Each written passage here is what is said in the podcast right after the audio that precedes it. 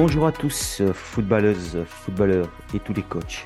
C'est Fab au micro et c'est l'heure de l'interview dans le podcast de la CDC 69. Aujourd'hui, j'accueille Charles Danka, qui est le coach adjoint R2 à l'Olympique Saint-Génie-Laval.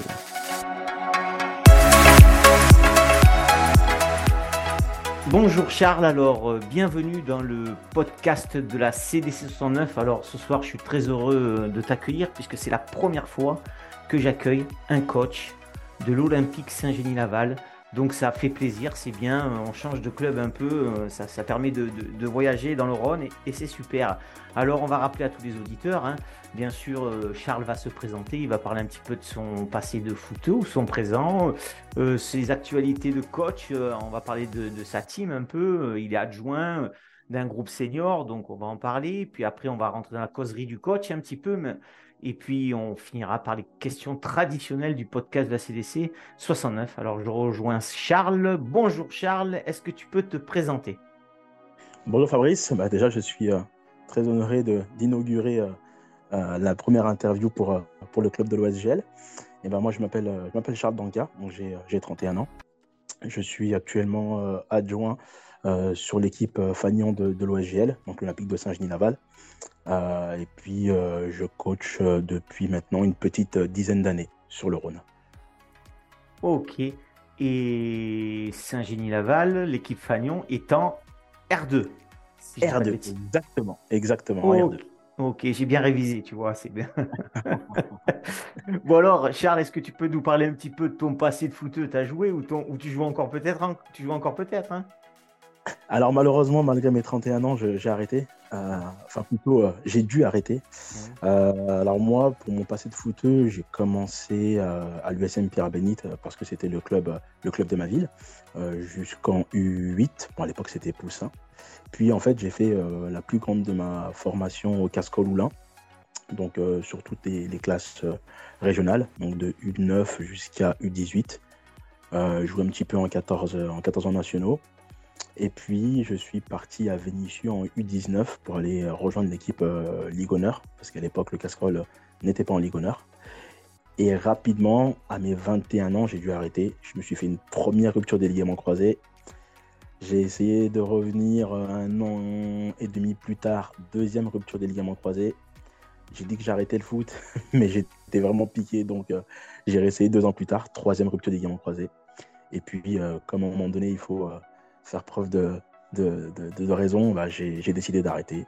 Donc j'ai arrêté très tôt. Euh, au final, à, 25 ans, j'avais euh, déjà raccroché les crampons. Ok, et quel, le plus haut niveau que tu as joué, c'est en quoi?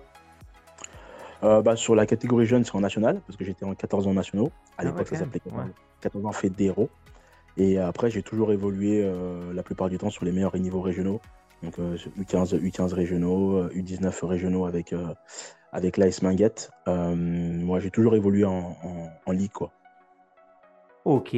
Bon, ben, de toute façon, tu as eu la maladie du footeux. Hein. Alors, pas de chance trois fois. Je pense que tu pas un cas isolé. Hein. Mais bon, trois, ça fait beaucoup. Mais au moins, tu sais euh, parler de, de, cette blessure à tes joueurs. Voilà. Donc, ça, ça, ça, tu as l'expérience du croisé, toi. Hein. Exactement. Malheureusement, Malheureusement, ouais. Euh, j'en connais un qui en a, qui en a quatre. Ah, mais, bon. Mais mais 3, on est déjà pas mal. Franchement, on est déjà pas mal. Ok, bon, ben, je comprends que tu es basculé dans, dans, le milieu du coach. Alors justement, ce milieu du coach, tu l'as connu quand? Quel est ton parcours euh? Alors du coup, euh, le coach, je l'ai connu une première fois quand j'étais en U16 au Cascol. C'était principalement par curiosité et aussi un petit peu pécunier. C'est-à-dire que j'avais pendant un an les, les U6, U7. Donc c'est là-dessus que j'ai démarré à la base, euh, j'avais plutôt pour projet, je savais déjà à partir de 16 ans que je voulais coacher, mais euh, j'avais euh, pour projet de, bah, d'arrêter le foot, je sais pas, aux alentours de 35-36 ans, et puis me mettre à coacher. Et puis les blessures m'ont, m'ont obligé, entre guillemets, à réfléchir et à, démarrer plus tôt. Donc du coup, j'ai démarré à 22 ou 23 ans à l'USM Pierre Bénite sur une création d'équipe. Donc c'était des U15, des 4 à l'époque, puis des U17 donc ça m'a permis de me faire la main, ça m'a permis de, comprendre et puis de voir que bah, de l'autre côté de la barrière, c'était euh, beaucoup plus difficile que ce que je pensais. Mais en tout cas, j'ai rapidement compris et j'étais surpris de prendre autant de plaisir à coacher, accompagner, euh, transmettre de l'information et former qu'à jouer, parce que je suis un vrai, un vrai passionné de football.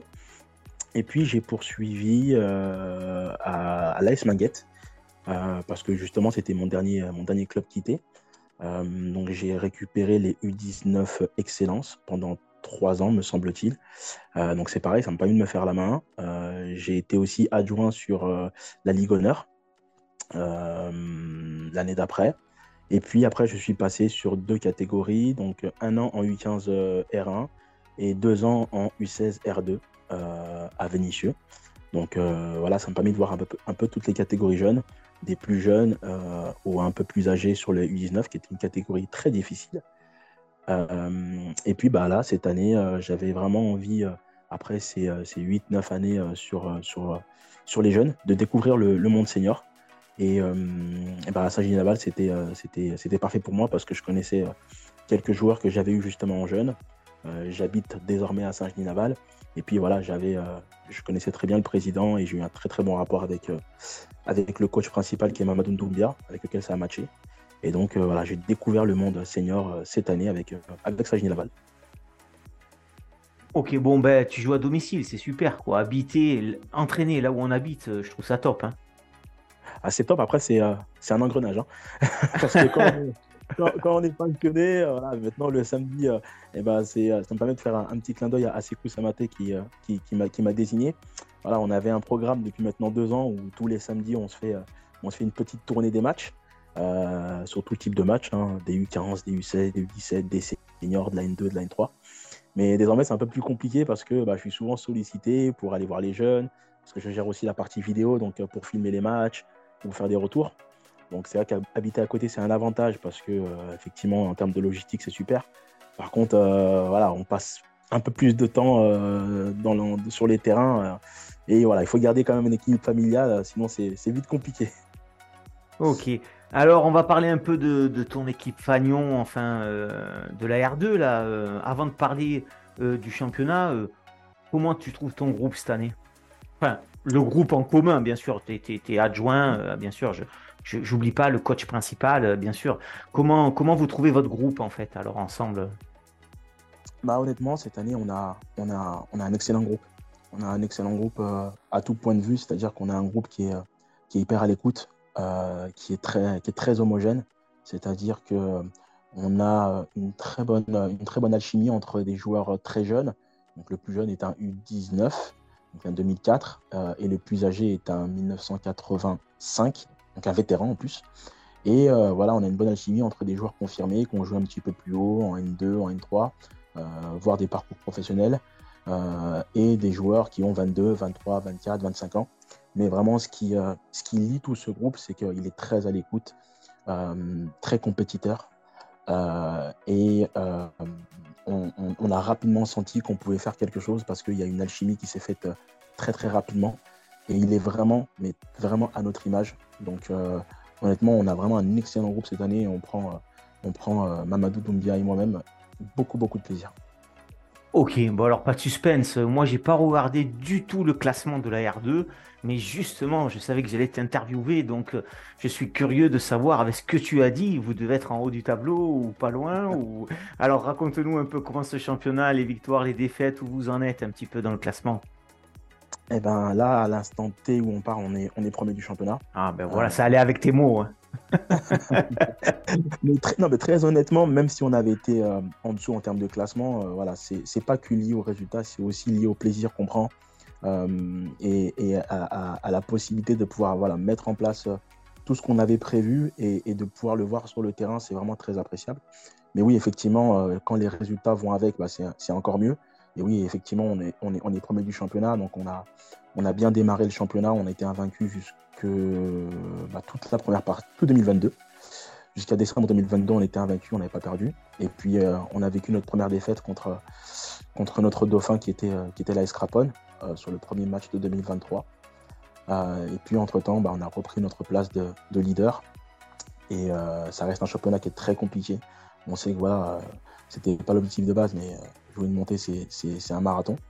Donc peut-être qu'entre le moment où on se parle et le moment où tu vas diffuser, peut-être qu'on sera plus premier, mais je, l'espère et je le pense sincèrement qu'on arrivera à, conserver cette place. On va croiser les doigts, tu seras premier encore, Charles Ali, hein. on, va, y croire. Alors, quels étaient, quels étaient les objectifs en début de saison? J'imagine que si c'est la montée, bon, bah, c'est toujours les mêmes puisque vous êtes premier, mais c'était, bien de jouer la montée en début de saison, euh, Charles bah, Très honnêtement, euh, au départ, euh, l'objectif c'était, c'était d'obtenir un maintien très rapide parce que le club connaît en fait sa troisième saison en R2, donc qui est monté bah, il, y a, trois ans en, R2. Donc l'objectif, entre-temps, il y a des années Covid, c'était vraiment de se maintenir le plus rapidement possible et puis d'être dans la première partie de tableau. Mais euh, bah, du coup, ils ont dû être euh, dire, revus, à la hausse parce qu'on euh, a réussi un formidable début de saison. Qui en plus n'était pas, pas facile pour nous parce qu'on a eu une hécatombe de blessés. et pour autant, grâce justement à, la profondeur de banc et au groupe assez, complet, on a quand même réussi à obtenir des résultats et, à être premier sur, fin 2022. Donc on s'est donné jusqu'au mois de mars pour se dire qu'on allait peut-être revoir les, objectifs à la hausse même si euh, au final, euh, c'est vraiment les joueurs qui décident de leur objectif. Euh, et nous, on sera là pour, les accompagner et, faire en sorte de pouvoir, de pouvoir atteindre les objectifs qu'on s'est fixés. Bon, bon, on croise les doigts, toujours pareil, hein, pour que, que, vous jouez la montée. et puis voilà, on va suivre ça avec attention. Alors, on va rentrer un petit peu dans, la, dans le vif du sujet du podcast, hein. la causerie. Mais avant de rentrer dans la causerie, j'aimerais, j'aimerais que, tu puisses te définir, toi, en, en tant que coach Moi, j'ai une petite idée. Je te connais pas, mais juste avec le début de l'interview, j'ai une petite idée de te voir sur le terrain avec le son de ta voix, la, la zénitude. Alors, comment tu te trouves, toi, sur le terrain? Comment tu es, quelqu'un d'excité? Tu es calme? Tu es proche de tes joueurs? Comment tu te définis, toi? Euh, Alors, déjà, je suis, je, suis, très proche des joueurs. Euh, et pas spécialement euh, parce que j'ai la, la position d'adjoint. parce que déjà, bah, le coach principal me laisse, me laisse beaucoup, beaucoup de place. Que ce soit sur les séances ou, ou, pendant les matchs. Et alors, ouais, moi, je suis très très proche des joueurs, donc j'ai pas du tout de, j'ai pas du tout de, de, barrière par rapport à ça. Ça fait partie, ça fait partie de mes valeurs. Je pense qu'on est en capacité de pouvoir manager une équipe en étant très proche, parce qu'aujourd'hui, je pense que l'aspect humain peut faire la différence, même dans des situations qui sont très compliquées. Après, sur le terrain, bah, déjà, je suis un véritable passionné. Je, ne suis pas du tout excité. Mais, euh, mais je suis un vrai passionné et c'est vrai que j'ai une voix qui porte pas mal. Et voilà, je on m'entend, euh, on m'entend sur les terrains, mais euh, j'essaye vraiment de, me concentrer sur, sur le jeu. Donc on ne m'entend pas spécialement pour, pour être derrière les arbitres ou pour, pour invectiver, mais voilà, je suis, je suis quand même très présent, je suis quand même très présent sur, sur le match. Tu t'occupes de tes joueurs, tu t'occupes pas de l'arbitre, c'est ça en gros. Ah, je m'occupe de mes joueurs, je m'occupe pas de l'arbitre, effectivement. ok, bon alors on va rentrer dans le vif du sujet, comme j'ai dit, euh, la causerie. Alors comment elle se passe cette causerie avec, euh, avec le coach principal euh, au sein de, ton groupe? Alors la causerie, c'est un sujet qui est hyper intéressant parce que moi je suis un, je suis un inconditionnel de la causerie. Je, on se, je me tords l'esprit depuis des années sur la causerie parce que je trouve que c'est un moment qui est, qui est très très important. Et hum, donc la causerie, nous, euh, en tout cas cette année à Saint-Gilles-Laval, on on essaie de la varier. C'est-à-dire que, on va dire qu'à raison d'un match sur quatre, on va essayer de faire une causerie un peu différente. Euh, on y réfléchit avec, euh, avec le coach principal tout au long de la semaine, à savoir bah, comment on va l'orienter, comment, sur quel aspect on va, on va appuyer, est-ce qu'on va utiliser notre papier, est-ce qu'on va la faire sur PowerPoint, est-ce qu'on va faire la, la vidéo? et c'est ça qui nous permet de varier. Mais on va dire que le fil conducteur, c'est de préparer la, causerie euh, le vendredi. Puis nous, on se rejoint euh, toujours deux heures avant le match pour la préparer sur papier. Et voilà, on est vraiment attentif à tous les mots, euh, tous les mots qu'on va utiliser, dans quel ordre, les couleurs, parce que moi, je, reste convaincu que, les couleurs peuvent être importantes, parce que pour avoir été joueur, c'est vrai qu'on ne peut pas retenir 100% de la causerie. Par contre, c'est vrai que l'affaire courte sur 10, maximum 15 minutes, et d'être impactant en termes de couleurs euh, pour les personnes qui sont plutôt visuelles et insister sur les mots-clés euh, de la causerie euh, pendant, pendant la causerie, bah, c'est quelque chose d'important. Donc c'est comme ça qu'on la prépare. Et puis une fois sur quatre, on essaye de, sortir de la routine, donc faire des causeries sur, sur PowerPoint le jour même ou faire des causeries vidéo le, dernier jour de, sur la dernière séance où on fait, on fait la vidéo plus la causerie pour que le dimanche, voilà, c'est souvent sur des matchs entre guillemets à, à pression, pour que voilà, le dimanche on puisse parler uniquement de football et que on n'oublie pas, on pas pourquoi on est là, c'est-à-dire prendre, prendre, prendre du plaisir. Après un peu plus de 10 mois d'existence et plus d'une quarantaine de podcasts et quelques live vidéos, la CD69 a pris son envol et monte en audience chaque jour. Afin d'élargir son cercle d'abonnés pour continuer à fournir un contenu divers et de qualité qui répond aux attentes des coachs et des clubs amateurs de notre riche région footballistique, la CDC 69 devient une association loi 1901. Pour adhérer, c'est très simple. Il suffit de vous rendre sur le site de la CDC 69, aller dans l'onglet Nous soutenir et choisir le pack que vous souhaitez. Merci à tous pour votre fidélité.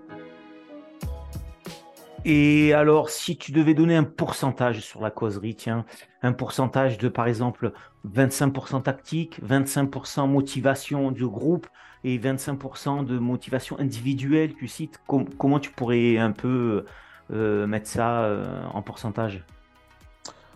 Bah, C'est vrai que hum, je pense que déjà, euh, en fonction de, de, la catégorie du niveau de pratique, ça peut, il peut y avoir des variations. Je prends l'exemple de l'année dernière où, moi j'avais des, des, DU16, où on est vraiment sur un âge où, les où, les, où les joueurs s'éparpillent un peu plus vite, peuvent être plus rapidement amenés à, à sortir du match ou, ou, à, ou, à, ou, à, se déconcentrer. Donc c'est vrai qu'à ce moment-là, on est vraiment sur du 50% sur tout ce qui va être hors football, c'est-à-dire l'aspect contexte, l'aspect motivation, l'aspect concentration.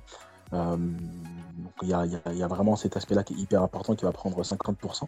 Par contre, sur cette année, très honnêtement, on est vraiment sur du 75-25, c'est-à-dire 75% sur le plan de jeu, sur, sur l'anticipation des, problèmes de jeu qu'on va avoir à résoudre pendant le match, euh, sur bah, l'anticipation un maximum de, toutes les problématiques qu'on va avoir et de ce qu'on veut mettre en place sur le, sur le dimanche de manière la plus précise possible parce que je pense que et puis notre groupe nous a amené à que la partie motivation c'est plutôt entre eux c'est plutôt les cadres c'est plutôt les joueurs expérimentés qui, qui, vont, qui vont amener ça et puis on a la possibilité voilà, de rajouter une dernière petite pièce juste avant le match pendant l'échauffement à la fin de l'échauffement mais vraiment la causerie on essaye voilà 75% voire même 80% d'accès sur le jeu et sur ce qui va nous attendre euh, pendant le match.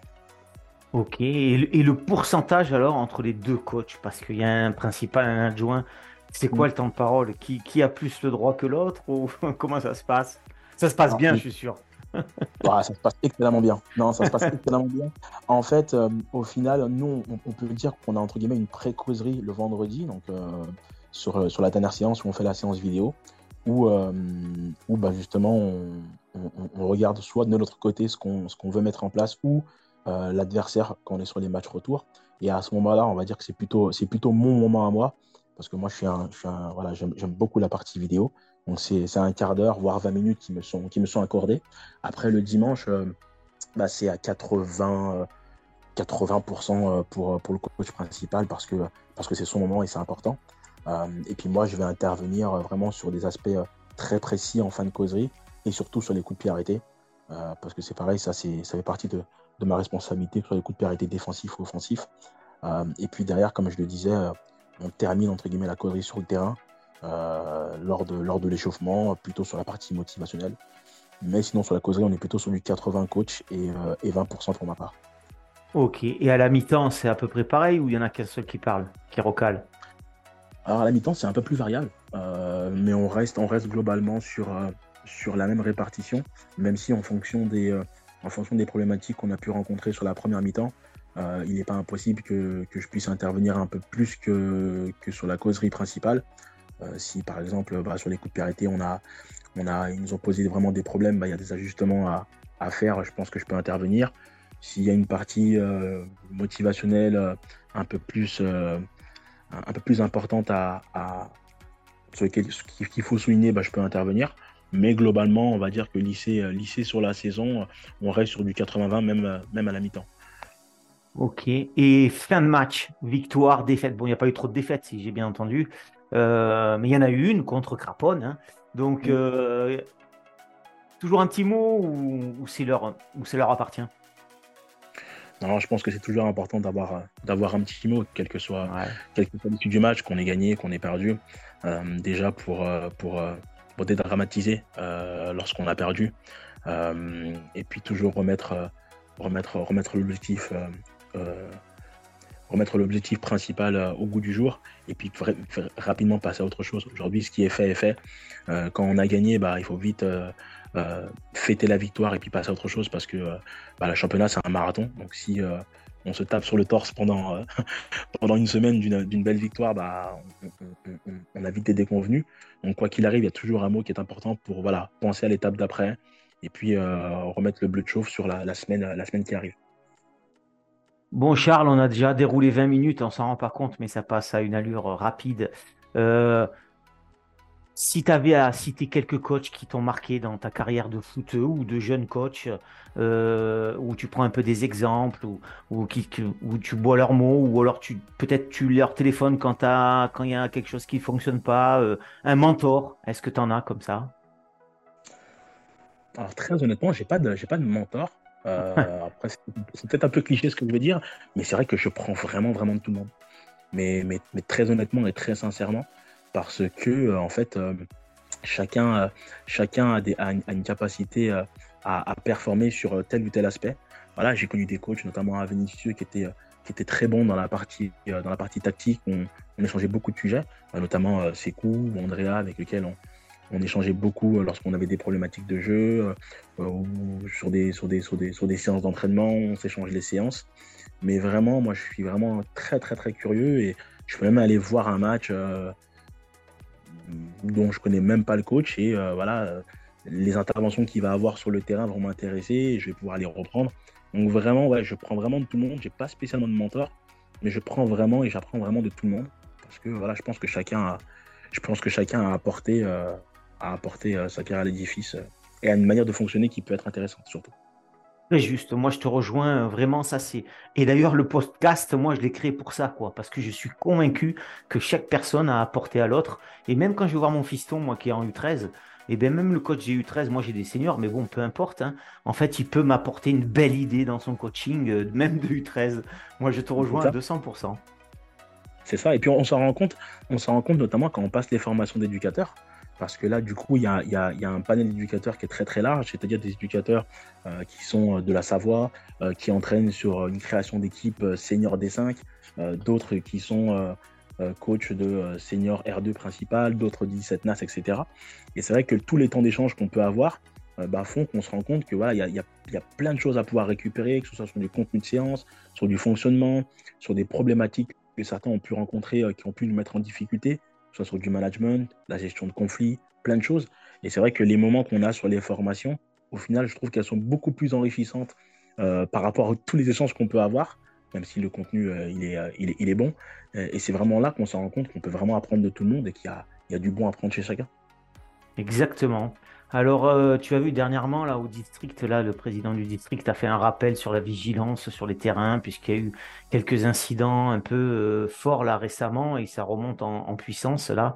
Et surtout, il parlait de l'environnement des terrains de foot. Alors, si toi, je te donnais une baguette magique aujourd'hui, là, et en fait, tout se passe bien euh, demain sur tous les terrains du Rhône, euh, malgré qu'en général, quand même, dans l'ensemble, ça se passe bien, je tiens à le préciser quand même. Mais il y a toujours des, soucis, c'est pour ça qu'il y a eu un rappel du district, les, sanctions vont être, vont être augmentées. Euh, je te donne une baguette magique, tu changes quoi toi demain? Et tout se passe et, et ce week-end tout se passe bien Après c'est compliqué. Euh, ouais mais t'es magicien là, d'un seul coup t'as une baguette, t'es magicien. Tu tapes sur quoi pour transformer en bien? Alors après, très, très honnêtement, euh, alors déjà, je pense que, effectivement, il y a une montée, euh, il y a une montée de tout ce qui est incivilité et, le contexte, mais c'est aussi déjà à l'image de la société. Exactement. Euh, c'est pas que le foot. Tu, tu fais bien de le rappeler, ouais. Tu fais bien de le rappeler. Et puis au final, il y a quand même largement plus de matchs qui se passent très bien. Après, voilà, il y a un dicton qui dit que un arbre qui tombe fait plus de fruits qu'une forêt qui pousse, même s'il faut, il faut, il faut l'identifier toutes, toutes les problématiques. Je pense que vraiment, à, à part à part l'éducation de, chacun, parce qu'en fait, au final, c'est un, problème d'éducation. Euh, le football amateur, il est amené à se professionnaliser parce que bah, c'est devenu de plus en plus, plus proche du niveau, du niveau professionnel. Donc ça amène du coup un peu plus de, comment dirais-je d'engagement et bah, qui dit engagement dit dit qu'il y a des débordements, dit qu'on prend parfois un peu trop au sérieux les matchs parce qu'au final si on prend un tout petit peu de recul même en, en R1 qui est le meilleur niveau régional, au final on gagne un match, on perd un match, bon bah personne n'est mort, personne n'est malade, il n'y a même pas d'argent en jeu, on n'est même pas dans les enjeux financiers de la Ligue 1 ou de la Ligue 2. Donc je pense que c'est plutôt un problème d'éducation. Après, moi, à mon niveau, honnêtement, si je pouvais choisir quelque chose, c'est plutôt sur les catégories jeunes. C'est plutôt mhm. sur les catégories jeunes où je trouve que c'est encore un peu plus, euh, c'est encore un peu, plus problématique entre euh, les parents, euh, les arbitres qui peuvent pas arbitrer tranquillement alors qu'on est vraiment sur des matchs de, de, U13, U12. Là, moi, ça me dérange encore plus. Donc, je pense que c'est vraiment là que j'aimerais changer quelque chose et faire en sorte qu'on soit tous mieux éduqués au sens propre du terme. Ok, donc l'environnement du foot. Mais ça, c'est pas un problème que le foot doit régler. Enfin, c'est pas dans les mains du foot, ça, en fait, quelque part. Hein. Ni du district, ni de la ligue, ni. Enfin, euh, les coachs peuvent aider, euh, peuvent, sensibiliser, les présidents peuvent sensibiliser. Mais l'éducation, c'est pas le foot qui le fait. Ça, ça, ça, ça en fait partie. Mais euh, l'éducation, c'est pas le foot. Bah, pour moi, après, on, y contribue. Parce on y contribue, tout à fait. Mais comme l'institutrice aujourd'hui, l'institutrice, normalement, elle devrait instruire, apprendre les maths et la physique et pas faire de l'éducation. Mais elle en fait automatiquement. Mais clairement. Mais aujourd'hui, en plus, tu, parles de l'institutrice, il y a quelque chose qui est, hyper important c'est qu'aujourd'hui, il n'y a plus de délégation de pouvoir. C'est-à-dire que sans être. Euh, voilà. Moi, je suis jeune, donc je ne vais pas dire avant ou, maintenant, mais euh, je sais pas, l'institutrice, moi, quand j'étais jeune, bah voilà, si jamais j'avais eu un débordement, un écart, et si elle me mettait un mot dans mon carnet, jamais ma mère aurait mis en doute la parole de l'institutrice. Et aujourd'hui, elle aurait réglé le problème avec l'enfant. Aujourd'hui, c'est plus tout la même chose. Il n'y a plus de délégation de pouvoir. Donc tout de suite, on va mettre en cause euh, l'institutrice en disant bah non, mon enfant, il a peut-être pas fait ça. C'était avec un autre. Euh, il a telle telle excuse. Et c'est pareil pour le foot. Donc du coup, il y a ce sentiment d'impunité qui arrive chez, chez, les jeunes. Et plus on grandit, et plus euh, on se permet des choses. Donc ouais, c'est un vrai problème d'éducation et on peut y contribuer, mais à, petite échelle, au final. Exactement. on quand changer le monde. Hein. Non, non, on peut pas, mais bon, c'est vrai qu'on peut y contribuer. Alors, euh, est-ce que tu as pensé à me désigner un coach pour une prochaine interview dans le podcast de la CDC 69 Un coach qui jouerait le jeu de l'interview Ouais. Ah. Alors, je sais pas si tu as déjà fait le club ou pas, mais. Euh, Vas-y, c'est quoi le club déjà? Bellecour. Belle cour, laisse belle cour. J'ai pas, fait. J'ai pas fait. Et ben voilà. Et c'est qui Hamza Meki, qui est actuellement euh, coach euh, des, euh, des, seniors R3. Ok, donc tu as son contact, tu me le files, tu me le donnes juste après. Exactement. Ah, il va jouer le jeu, lui, tu le connais. Il va jouer le jeu, bien évidemment. Donc tu le préchauffes et tout, c'est super. Exactement. bon, ben Charles, moi, avant de te laisser le mot de la fin, moi, je tiens à te remercier. J'ai passé un agréable moment puisqu'on est en phase sur plein de choses, ben, sur les valeurs du foot. Hein. C'est très bien quand on parle entre coachs. Je vois quand même que la grande majorité des coachs, on a, on a des belles valeurs. Et c'est pour ça que moi, je continue dans ce sport parce que je suis convaincu des valeurs du football. Euh, je te remercie. Euh, je te souhaite bien sûr une belle montée avec ton groupe en espérant que ça se produise. Le mot de la fin, il t'appartient. Tu dis ce que tu veux, Charles, ça t'appartient. C'est ton moment de à toi. Tu fermes le, podcast. Merci encore. La parole est à toi et c'est maintenant. Alors, je te remercie à, mon tour, Fabrice. Et puis, bah, effectivement, c'est vrai qu'on partage, on partage tous les mêmes valeurs. On est tous passionnés du même sport. Et puis, bah, c'est bien en plus qu'il y, ait des personnes comme toi qui, qui mettent en avant un petit peu euh, la fonction d'éducateur et, le foot amateur euh, au sens large du terme. Donc euh, bah, bravo aussi à toi et puis merci de nous avoir invités.